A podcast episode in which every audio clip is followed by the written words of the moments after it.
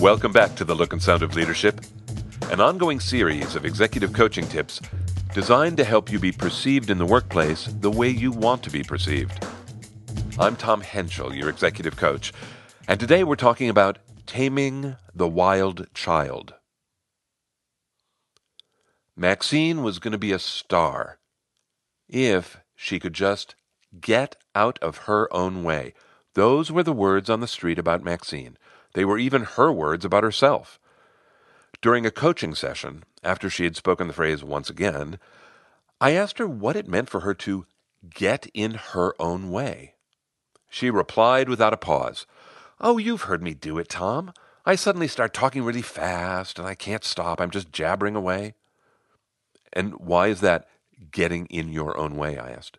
Because I suddenly sound like a girl, and being a girl around here gets you nowhere. But it's how I feel, like a jumpy teenager. When it comes over me, I'm not effective at all. And, Max, what is it that comes over you? Oh, golly.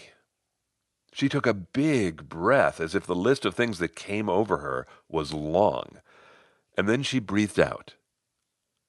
After a minute, she shook her head and smiled and said, It's just hard work, that's all. And getting the work right is important to me. We've talked about this, Tom. I really hate making mistakes, so when something feels important, I get in my own way. I nodded, but didn't speak. She went on, Isn't it ironic? I try so hard not to make mistakes that I get in my own way, which is a mistake. What would you change if you could? I asked. I'd stop that babbling stream of words, and I would stop apologizing. That's another one where I kick myself later. I look back and I think, what was that? You've known better than that since high school. What were you thinking? And the answer is, I asked. Well, I wasn't thinking.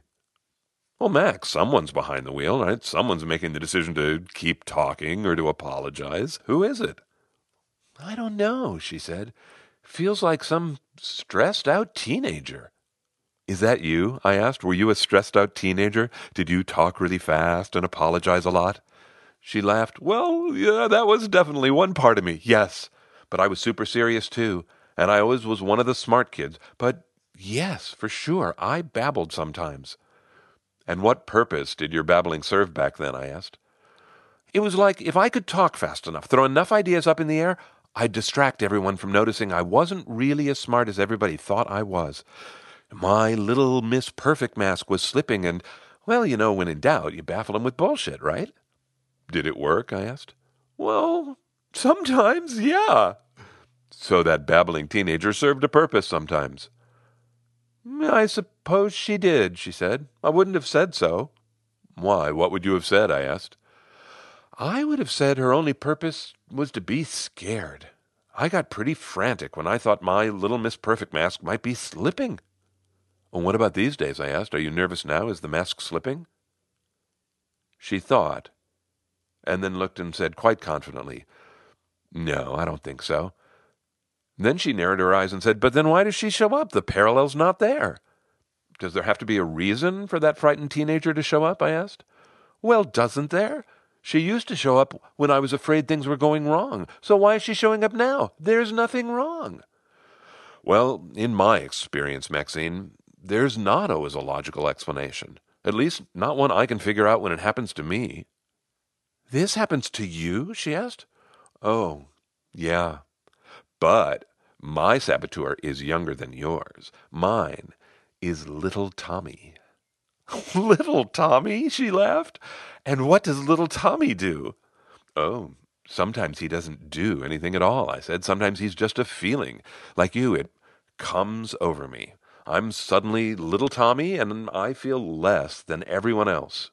Oh, yuck. Yeah, yuck.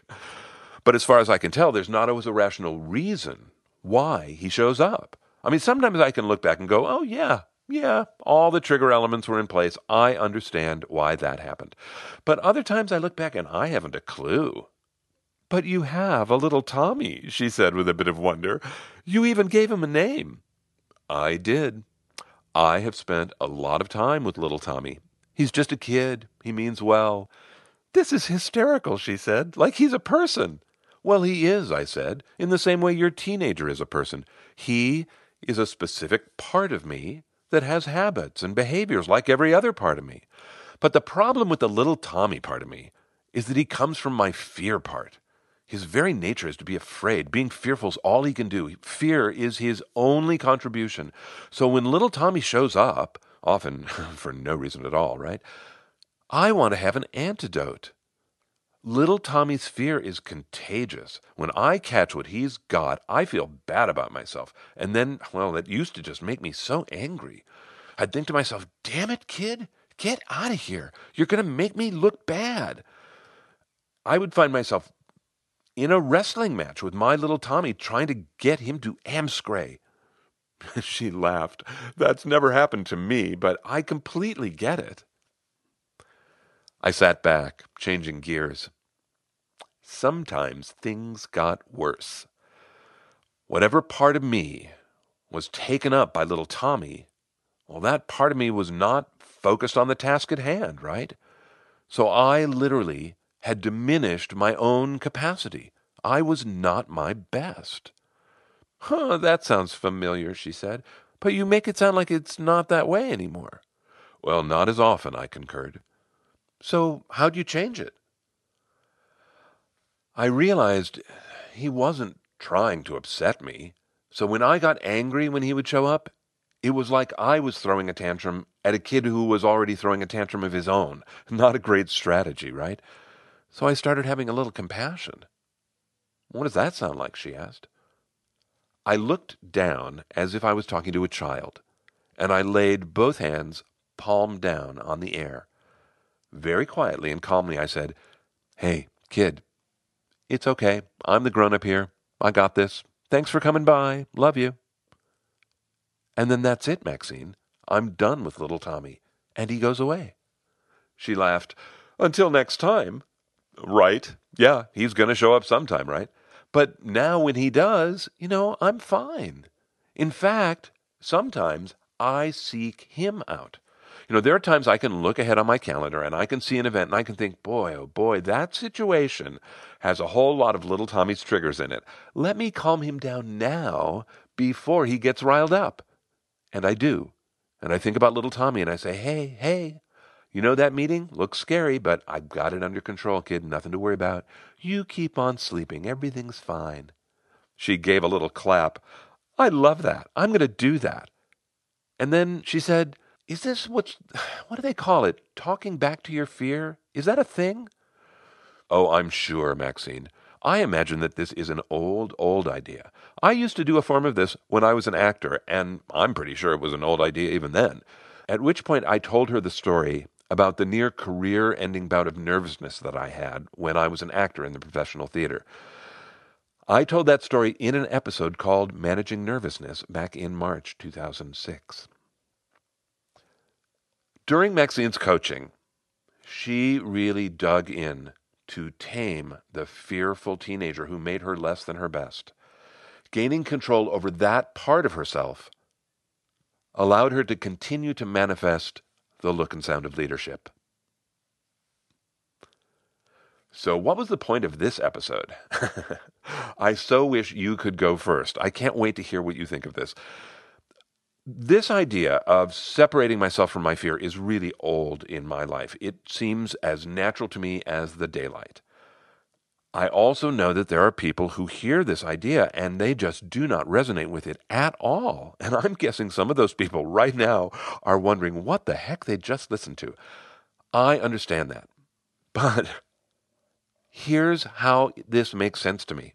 As a coach, I talk with people all the time about what they think is getting in their way, you know, whatever that is for him or her. And they talk about it as a part of themselves, not their whole self. They say things like, you know, well, you know, one part of me is really scared to walk into that room.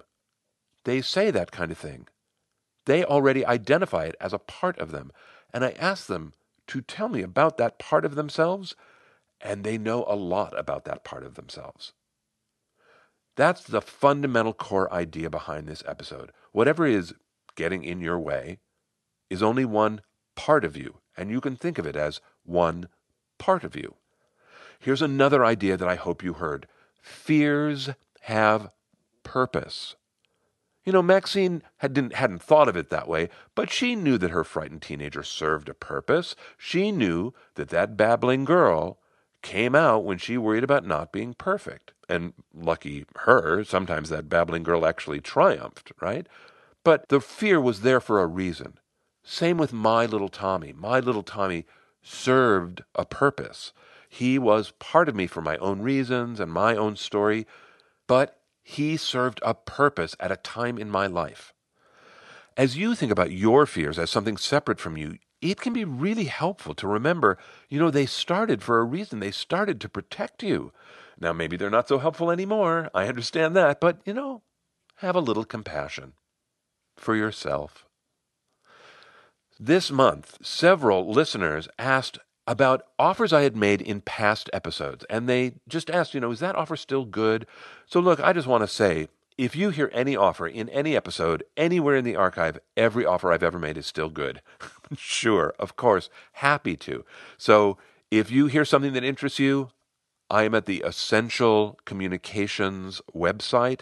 It's essentialcomm.com. Essentialcomm with two M's.com hit the contact button. Let me know what offer interests you and let me know how you are, and you bet, happy to do it. Now, while you're on the website, oh my, I am so excited about this. I have been waiting to tell you about this. There is something brand new on the website, and I can't wait to tell you about it. I am creating a partnership with someone from my past.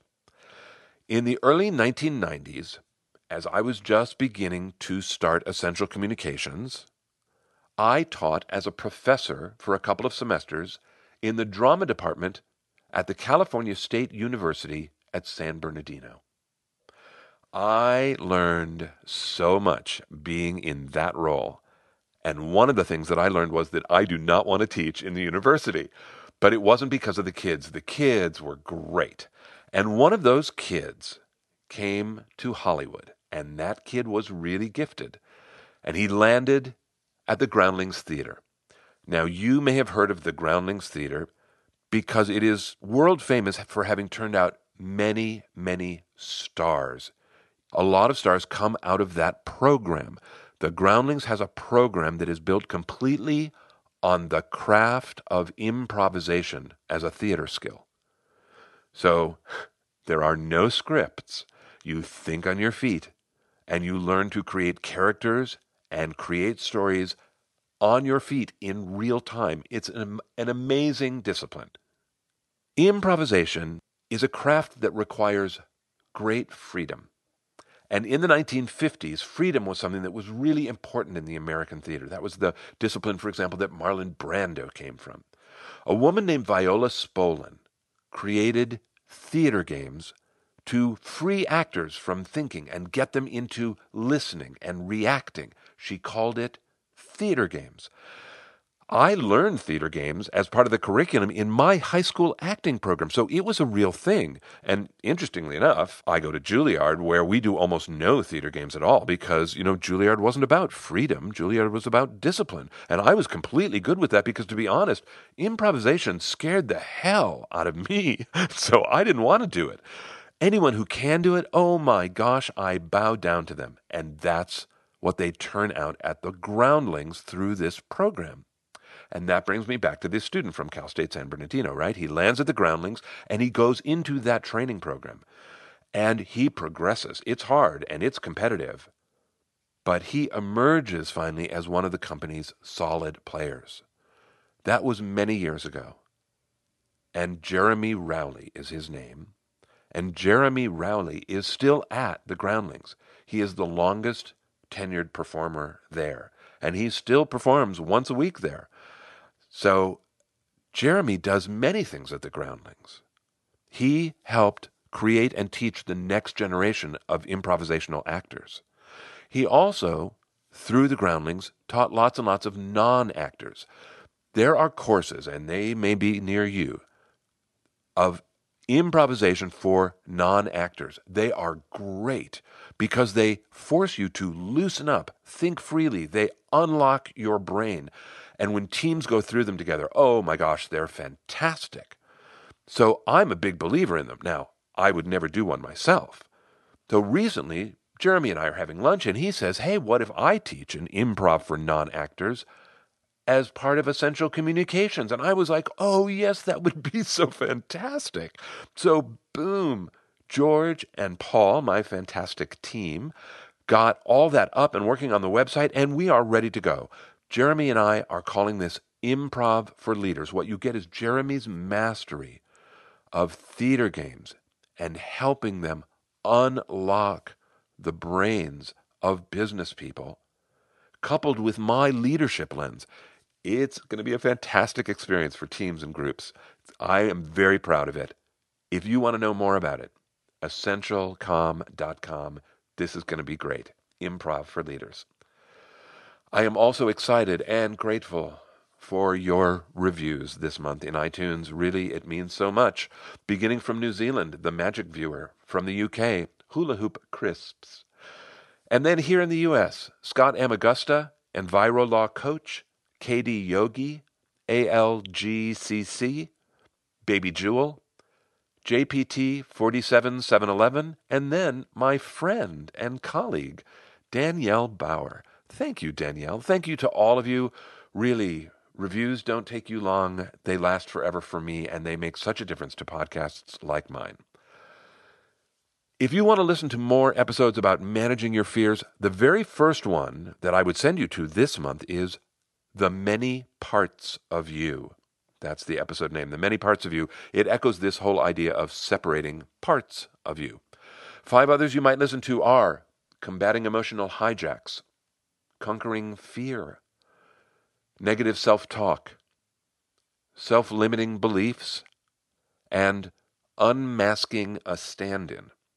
And if you want to hear my nervousness story, it's Managing Nervousness. That's it for me. Until next time, I'm Tom Henschel. Thanks so much for listening.